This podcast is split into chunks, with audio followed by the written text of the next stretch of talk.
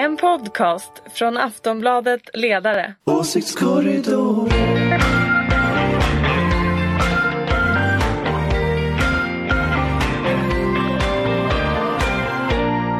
Ja, välkomna till Åsiktskorridoren, Aftonbladet Ledarsidas podd, som eh, efter en haltande start på höstsäsongen nu är tillbaka varje fredag i ehm, eh, radion. Det är torsdag när vi spelar in det här och Sara Skyttedal är här. Hallå! Direkt från Linköping, kommunalråd. Ja, det låter som att jag är i Linköping, nu är jag ju i Stockholm. Exakt. Men jag är, ja. Du kom hit Du direkt. kom hit Ja. direkt från Linköping. Och du är Exakt. kristdemokrat och champagneälskare. Ja, Mm. som så många andra. Det sista. det är lite Ja, före det- Det är kristdemokrater. inte så många kristdemokrater kanske, vi ska tala mer om det Än länge. Karin Pettersson, politisk chefredaktör på Aftonbladet, välkommen! Jag älskar också champagne. Ja. Daniel Svedin, du gillar väl mer sån här mikrobryggeriöl gissar jag? Nej, jag är svag Pripps för... ja, nästan. Jag tänkte säga Allt som pålar. Tu- Tuborg tänkte jag säga. Men Aha. en bra lager så är pappa nöjd. Ja, eh, Och du? En bra jag, lager. jag, lager. dricker ju allt som bekant. Men visst, jag vill, inte ha, jag vill gärna ha vanlig Men vem är du? Vem är jag? Jag är Fredrik Virtanen, tack för att du eh, påminner mig om det. Att lyssnarna ska veta det. Anders Lindberg är med från Örebro. Anders? Du får säga någonting Anders. Ja, han är med från Örebro, där är Moderaternas stämma. Eller? Han var med nyss. Vi får se hur det här går. Anders, Ja, jag är med. du är alltså i Örebro, Örebro, där det är moderatstämma. Vi ska prata mer med dig alldeles strax om det, men vad, ser du just nu? Just nu ser jag hela moderatstämman som går förbi mig faktiskt här ute i korridoren. Hela stämman? Ja, faktiskt. Jag tror det är hela stämman. De promenerar här förbi mig. Ser ut lite som en elefanthjort som kommer dundrandes. Där borta ser jag Hanif Bali till exempel. Åh, den Eller älskade. Niklas Wikman. Ja, det är nog Vilket många gäng! kändisar här. Va, Har, de- har de så här trevliga lammullströjor på sig? Tobé går där. Nej, de har kostym allihop nästan. Ja, det är så man ser ut på en Varför skulle partistämma. Pärlhalsbanden är inte tillbaka på stämma? Ja, men, Jag kommer ihåg för tio år sedan tog de ju bort pär- pärlhalsbanden men de är inte tillbaka när jag tittar här. nej, Det är på Folk och Försvars rikskonferens man har myströja. stickad tröja. pärlhalsband, nej. Ja, vi återkommer till det, men först ska vi prata om Det har ju varit två partiledardebatter i eh, veckan Kan man säga Varför gör du grimaser Karin? Va? Varför gör du, gör du en grimas? Det var inget. För att jag accentuerade två Ja, en var ju på Agenda i söndags, den hade en miljon tittare. Sen var det en mycket mindre i riksdagen som eh, okänt hur många som tittar på. Kanske 100 000 lyssnare tittar. Enligt Aftonbladet i alla fall så vann Ulf Kristersson. Anders, muta din telefon. Hur gör man det? Blir det en till sån där miss Anders så klipper vi av det direkt. Ja, var Kristersson bäst? Det är min första fråga. I Agenda? Mm. Nej, det tycker inte jag. Vem har sagt att han var bäst? Ja, tittarna, Tittarna. tycker det. Ja, ja! ja. Väljarna! Nej, men jag tyckte att han var bra i början. Jag gillade det där meningsutbytet mellan honom och Löfven första, men sen tycker jag Kristersson försvann jättemycket. Vadå, han gjorde väl ingenting efter det? Jag tyckte att han hade väldigt så bra påverkan på statsministern. För man såg hur de dueller som var mellan AKB och statsministern så tenderade de att liksom stressa upp varandra och liksom tempot blev jättehetsigt och ja, det, det här käbblet som man pratar om var liksom illustrerades mest mellan statsministerkandidaterna vilket inte är så förtroendeingivande. Så jag tycker att Ulf Kristersson hade en bra effekt på Löfven. Ja. Det blev ett bra samtal.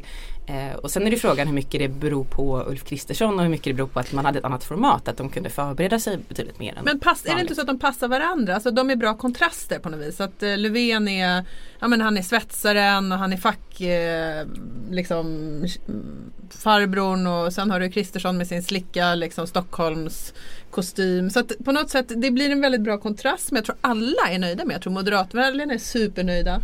Jag tycker, också, jag tycker också det är en superbra kontrast. Nu häller- rinner det en massa kaffe här inne. Det här kommer vara den kaosigaste Ja, poddinspelningen det är det någonsin. redan. Så nu kan det bara bli Nu sämre. vi fortsätter bara. Ja, vi, vi skiter i den. Jag fick eh, inget kaffe på mig, inte du heller.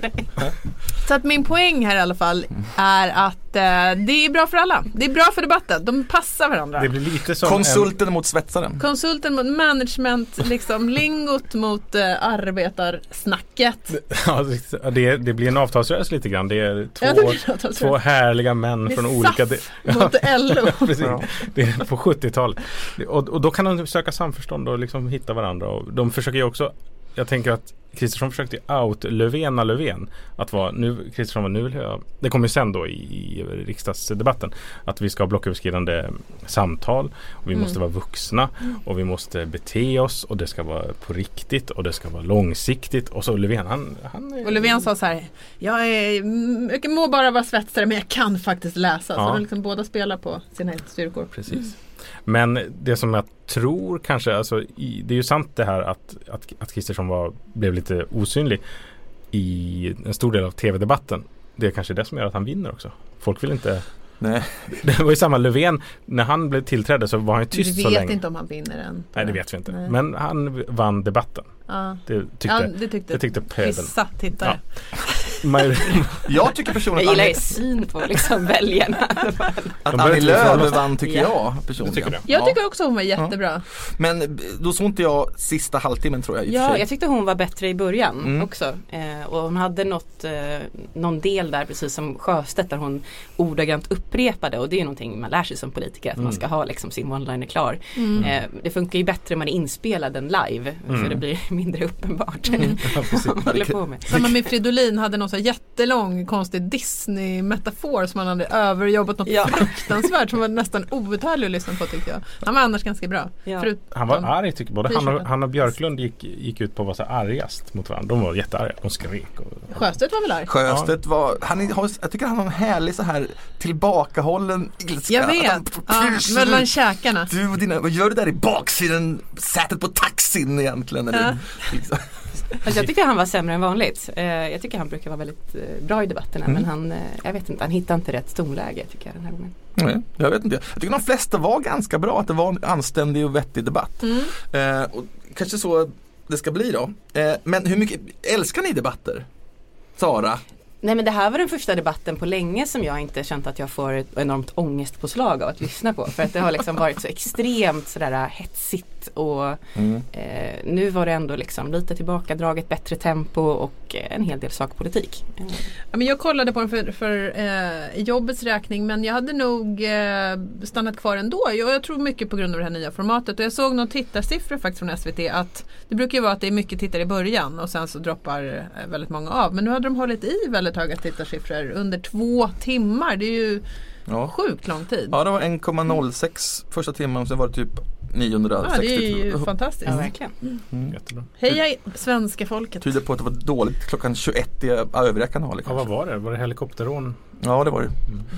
Mm. Mm. Någon true crime-serie? Ja, och sen ser vi idag i Nizio och Aftonbladet att eh, Moderaterna eh, går upp 2% Kanske var väntat när det kommer en ny partiledare, jag vet inte. Men ska Löfven vara rädd för Krist- Kristersson?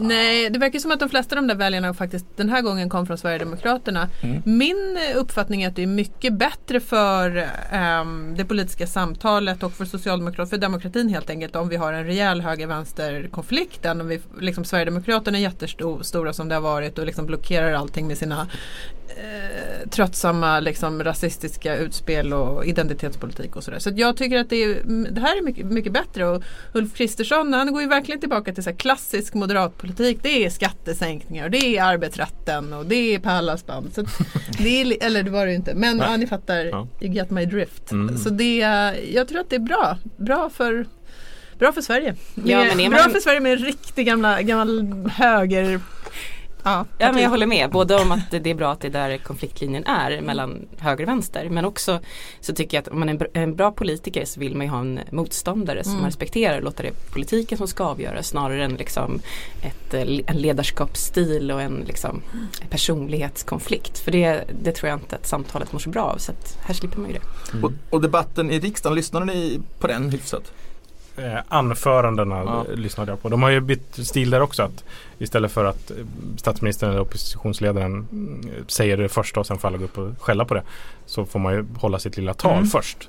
Eh, och det finns väl positivt Och jag tycker att man borde ha anföranden även i tv som förr i tiden. Ja, Det ja, var men väldigt precis. trevligt. När, Verkligen. när förr var det? Eh, Jag, jag minns eh, att man tittar tillbaka på 98 Mm. så var det, det Mhm. finns, jag vet inte om det 2002 började fortsatte säkert senare, också. jag tror också att det fanns så. Innan det skulle bli konflikt och duell och Ja, bråkigt och Det är, roligt när man, allting. det är roligt när man ser de här riktigt gamla, så Mm. 70 80-tals eh, när det sitter liksom medarbetare bakom eh, partiledarna och ger dem lappar. Mm. Under debatten? ja precis, vad de ska Ah. säga. Finns det, och det är väl den är det ju här Pal- riksdagen fortfarande Ja, men inte precis. tv-debatten. det är den här Palmedebatten då bland annat när han säger att han är demokratisk socialist. Tror jag att det är. Då sitter det liksom eh, unga män med glasögon ovanför honom och ger honom olika Kjell saker. Larsson. Ja, säkert. Det ser ju Hur jobbigt är det för er att ni inte har er partiledare i riksdagen?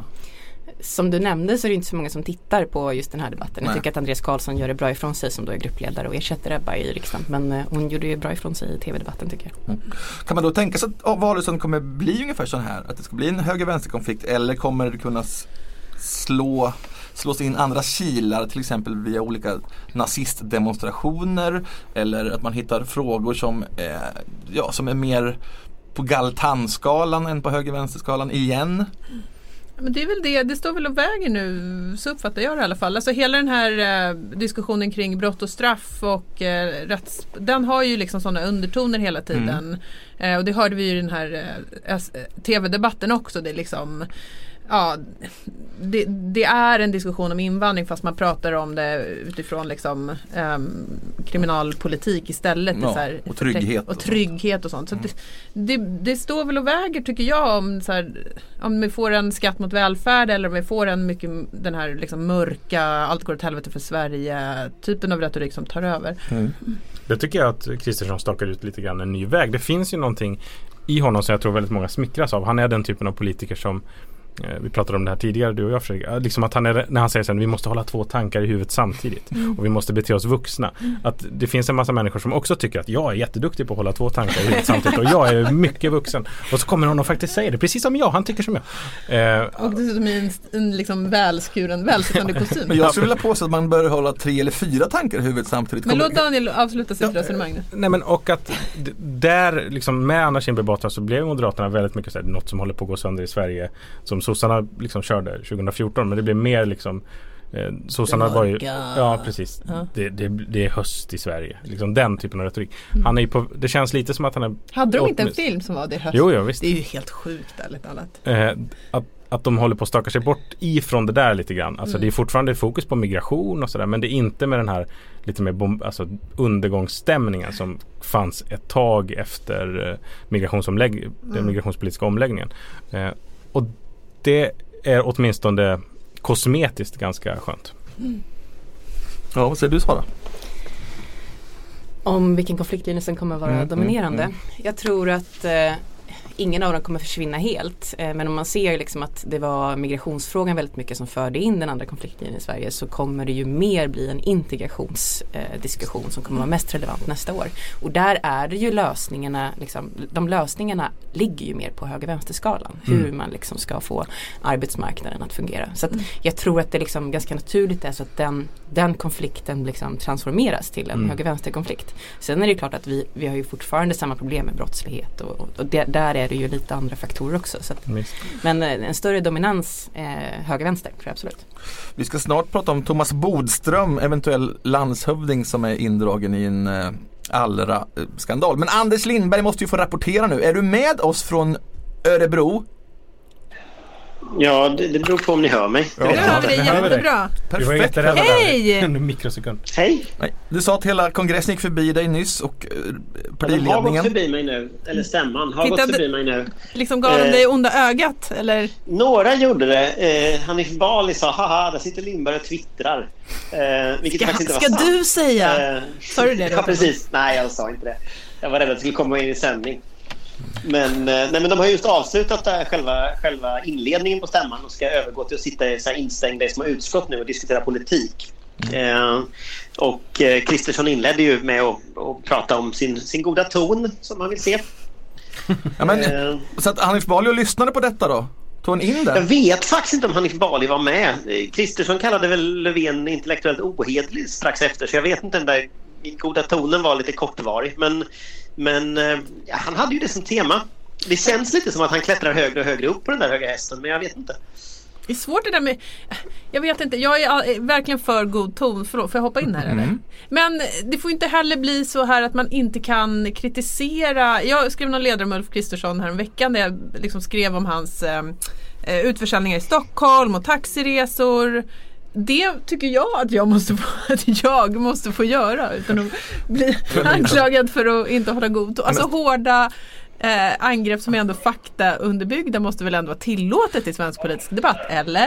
Ska Ja. allting vara så här Ja, men stopp, här. det, Trodde, trodde du? nu, nu, har vi, nu måste vi hålla två saker i huvudet förlåt, samtidigt. förlåt. Jag bara, Du jag är vill att det här ska journalist. bara handla om Du är mig. journalist, du får skriva hur du vill. Det är politikerna som ska hålla god ton. Där har vi en stora Är det så? Ska inte journalisterna också hålla god Ja, men ton? vi kan ju gränserna, vi har dem i ryggmärgen Ja, om man har varit journalist länge.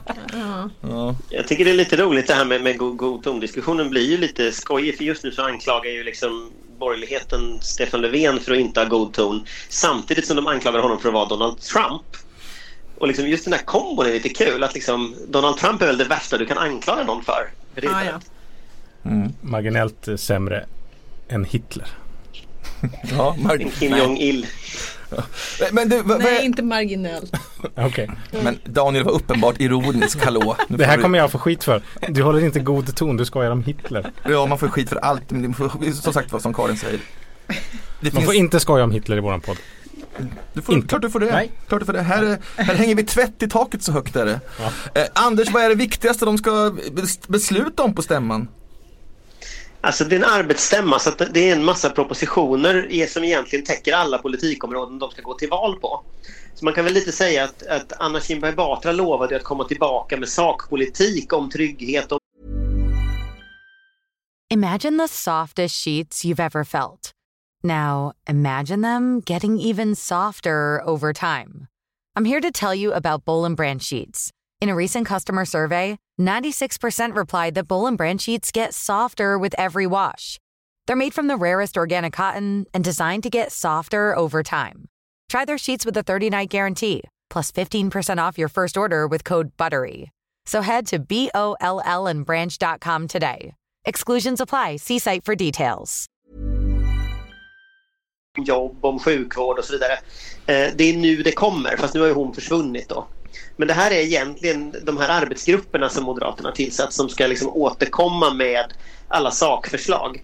Och jag skulle vilja säga att den viktigaste frågan som de måste ge svar på här det är ju hur blir det fler jobb? Det är det de hänger upp allting på. Och läser man de dokument de har så har de ju inte så mycket mer svar än, än lägre löner och det har de ju på något sätt alltid haft. Så att jag skulle säga att det är ganska tunnsått med idéer i materialet. Eh, Det är lite så stora yviga gester så, men det är, det är ganska tunnsått med nya, nya förslag. Det är rätt gammalt allting känns det som. Men när det gäller migrationen och, och rättspolitiken och sådär, för det tycker man ju ändå att det har bubblat lite mer. Är det samma? Där har de ju ändrat ganska mycket politik. Eh, tittar vi på migrationen så går ju Moderaterna skulle jag säga mot mer av så här kvotsystem. Att man, man, eh, man vill reglera migrationen tydligare utifrån att kunna bestämma vilka som kommer till Sverige. Det är också väldigt tydligt att man vill se en permanentning av den lagstiftning som vi redan har med tillfälliga uppehållstillstånd och försörjningskrav och sådana saker. Så det är ju en mycket skär, alltså det är en skarpare politik men samtidigt den har man ju redan presenterat. Eh, är Anna Kinberg Batra där förresten? Jag har inte sett henne, men det är hon säkert. Det var lite kul på extrastämman först, som var första oktober när, när Kristersson valdes. Då sa alla så här, alla moderatledare som är nu levande ska komma dit.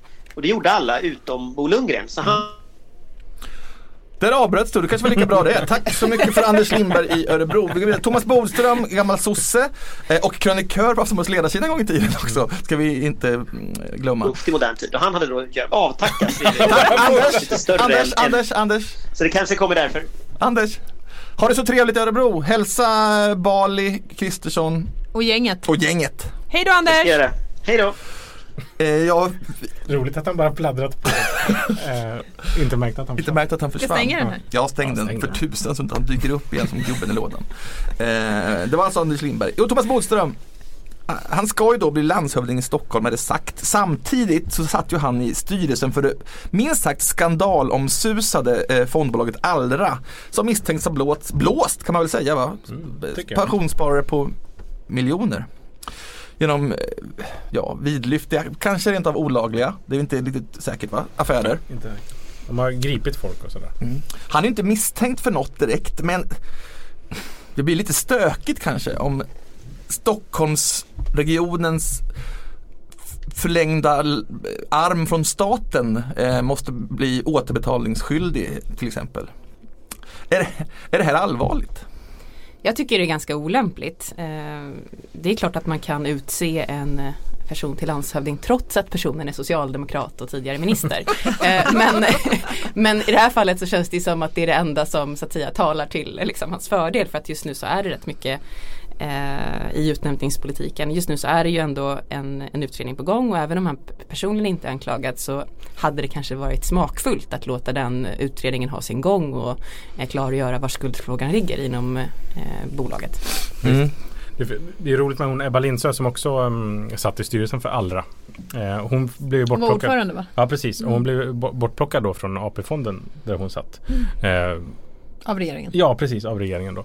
Och då har man, folk frågat sig varför blev hon liksom bortskjuten och, och Bodström blir befordrad. Och så en intervju i Svenskan idag med, med eh, Per eh, Bolund. Bo, Bolund, eh, finansmarknadsminister, som säger att ja men han är så långt borta från eh, finansmarknaden så det, är- det är inget farligt. He's just a pretty face. ja, precis. Men då hade man kunnat gett Ebba Linds eh, landshövdingsjobbet Ja visst. med den logiken. Mm. Och hon är väl kristdemokrat kanske? Precis. Det är korrekt. Jag har lo- löst frågan. Nu, Utmärkt. nu har vi det klart att det var Men, men vad ska sossarna göra? Så de säger att nej vi kan inte göra så här. Du kan inte bli landshövding just nu. Ja, Eller blir det en affär någon- annars? Nej men eh, jag håller med eh, Sara helt i det här och vi har skrivit ganska mycket om det. Men eh, jag såg någon, något uttalande från Stefan Löfven idag där han sa Jaha, nej men stämmer det här? Det måste vi se över någonting. Mhm. Bla bla.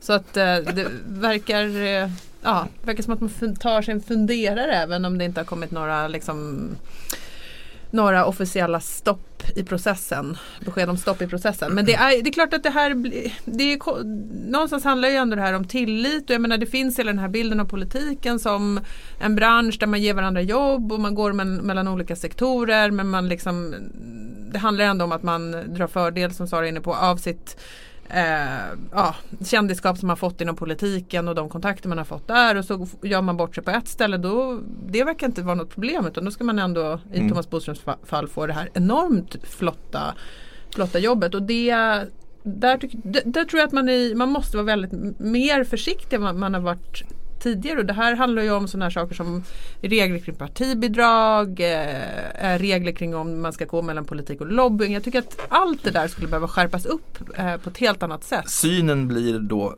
att etablissemanget eh, kan lite grann hålla på vad de vill med där uppe. Ja, inte bara synen utan det, det, Det är så? Ja, Mm. I vissa fall verkar det ju också vara så. Sen tycker jag också att det här spelar in i någon sorts Dels den här skattehärvan Eller på Skatteverket som var för ett par år sedan där Man hade ringt upp och varnat för att de var granskade cheferna där. Då hade Mm. blivit uppringda av en, en kollega. Eh, och även Transportstyrelsen lite grann. Att det är någonting med liksom statens förvaltning Som är lite skev och det är någonting konstigt. Det tog ganska lång tid för Magdalena Andersson när hon bestämde sig för att eh, Skatteverkets chef skulle få gå. Att det, jag tror att den här grejen kommer också bli, det kommer inte att gå snabbt om sossarna eller om regeringen bestämmer sig Nej, det är en Bodström ska- enorm liksom, smärta och det plåga liksom, nej, förknippad med det. nej, Ja, vad nej, jobbigt. nej, nej. Och så man hoppas att det ska dö ut och lite grann känns det ju som med, med Transportstyrelse-gate också. Mm. Att så någon har fått det men inte förstått det och inte orkat och inte vill prata om det och liksom, det bara drar ut på allting. Mm. Att det är någonting i liksom förval- statsförvaltningen som är lite Till, mer, till frågor om mer liv och död. Eh, de utvisningarna av ensamkommande till Afghanistan. Ja, hur kommer det gå för dem? Nu har ju alltså är det 16 Mm. socialdemokratiska riksdagsledamöter moter tagit ställning eh, mot utvisningarna. Och det vill säga mot eh, partiet då. mm. Eh, även KD vill låta dem stanna, eller hur? De vill, de vill eh, Ja. som, som jag har tolkat eh, Ebba Busch Thor i en intervju som jag gjorde med Dagen i somras så vill de åtminstone hitta en modell för att fler ska få stanna. Okej. Eh, Men, Men eh, alltså, formellt så tycker vi väl inte att det ska vara liksom upp till politiker att avgöra vilka länder som ska vara säkra eller inte. Utan det, där får man förlita sig på den bedömning som Migrationsverket och andra gör för eh, vilka länder man kan verkställa ut- avvisningar till. Mhm. Vad tycker du Karin? Nej men jag tycker att det är någonting i den här historien. Alltså dels är det ju säkerhetsläget i Afghanistan där Utrikesdepartementet, eh, Migrationsverket säger en sak, Utrikesdepartementet avråder helt från resor och eh, liksom talar om ett extremt eh, osäkert eh, läge som ju också liksom man får rapporter om via ja, journalister och så vidare. Så det är liksom en del av det, av det hela. Men sen finns det det finns liksom en, en riktig konflikt här tycker jag. Där, det här är människor som har varit, jag håller, det är klart att vi ska ha regelverk och man ska inte gå in och eh, plocka ut enskilda fall och så vidare. Men här har vi en grupp unga människor som kom hit för ett par år sedan eh, som har varit länge i Sverige, de är väldigt utsatta. Eh, de har i många fall inga nätverk i Afghanistan. Eh, de, vi har liksom investerat i dem. Jag vet att det här är ett argument som många sen liksom vänder sig emot. Att man inte ska, att man inte ska liksom ta med det i beräkningen. Men jag tycker någonstans att det blir en, en moraliskt väldigt, väldigt knepig situation med de här väldigt unga människorna som kom och som kanske var 16 och nu är de 18 och nu kan vi utvisa dem efter två år när mm. vi liksom har tagit hand om dem ett par år. Det måste gå att liksom diskutera de moraliska dimensionerna i uh, i, i detta eh, och ändå vara för liksom, en reglerad invandring och så vidare. Och, nej, jag, jag klarar inte det här faktiskt. Så känner jag. Vad, alltså, vad, säger ni, vad säger du då? Nej, men jag tycker att det, det liksom, det, den springande punkten, jag är också, det är klart att ett nej är ett nej och ett ja är ett ja. Men den springande punkten här någonstans är ju de vittnesmål som kommer om uppskrivningar av ålder ja, också tycker jag. Det är så, det verkar så extremt osäkert, rättsosäkert. Att man får åka och prata med någon liksom, statsvetarstudent som jobbar på Migrationsverket mm. som efter ett muntligt eh, samtal bestämmer att ja men du är nog 18.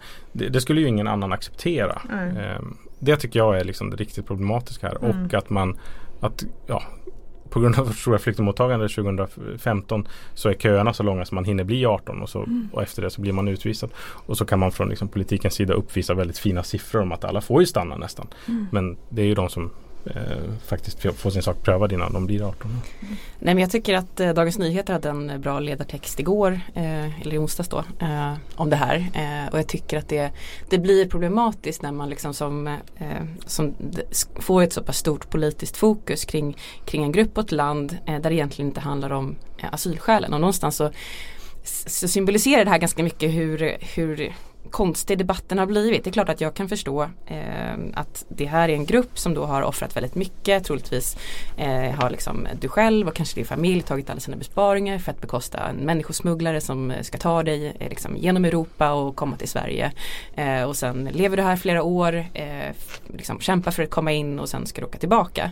Eh, men det jag, jag, tycker att det är fortfarande så att det är inte säkert att de som då eh, att det är på det här sättet som man på bästa sätt säkerställer att de som är allra mest utsatta, de som har störst skyddsskäl får, eh, får beskydd. Eh, jag tycker ju att hela det svenska liksom, migrationssystemet är eh, är hycklande. Jag tycker att vi ska gå över till ett kvotsystem där vi väljer ut, alltså med hjälp av UNHCR, eh, de som har störst behov av vidarebosättning eh, och att vi då avkräver politiken ansvar att ge svar på hur många kan vi ta emot och se till att de som kommer kan komma hit lagligen utan att ta hjälp av smugglare utan att liksom, eh, behöva liksom korsa Viktor Orbans eh, eh, liksom stora gränskontroller. Eh, mm. Se till att de kan komma hit lagligt och så får det politiken istället för att göra det svårt att komma hit, göra det obekvämt att vara här, ta ansvar.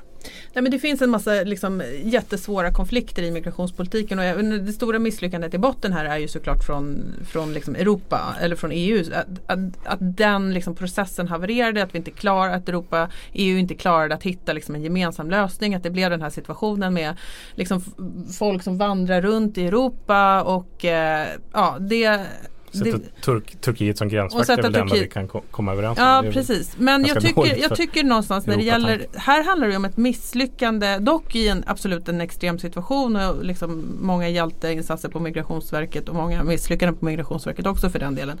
Men här är det folk som har kommit, unga människor som kommit hit, många gånger inte myndiga, många gånger barn som har funnits i våra system i Sverige i ett par år och man kan prata om principer men här är det liksom en stor grupp unga eh, människor som vi inte har lyckats eh, vars ansökningar vi liksom inte har lyckats behandla i tid. Någonstans tycker jag att den liksom det blir ett, ett moraliskt ansvar som faller tillbaka på oss själva i det läget och det måste man eh, det, ja, där måste man tycker jag kunna tänka att ta med det i beräkningen helt enkelt. Alltså samtidigt säger man ja till dem så har vi mindre kapacitet att ge dem som faktiskt har personliga skyddsskäl, att ha rätt som personligen har rätt till asyl, att ge dem en möjlighet att stanna.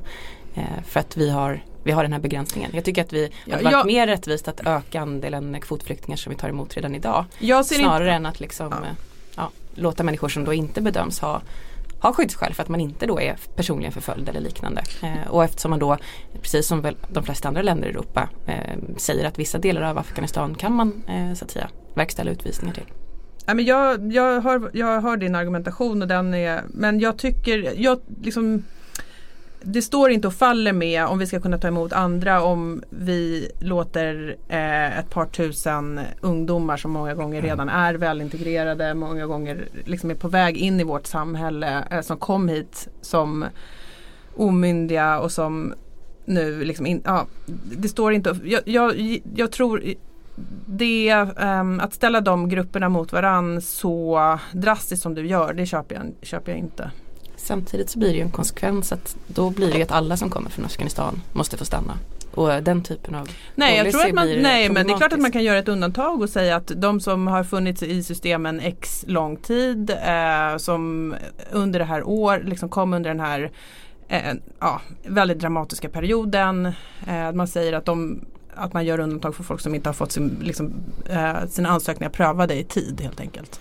Det, behöver kommer- inte få enorm, det, det skulle faktiskt inte behöva få enorma spridningskonsekvenser. Vad kommer hända då tror ni? För Centern och Vänsterpartiet vill att de ska stanna och även Liberalerna då, så var det tydligen otydligt med KD. Och om nu sossarna eh, har massa riksdagsledamöter som också tar den sidan, hur kommer det sluta?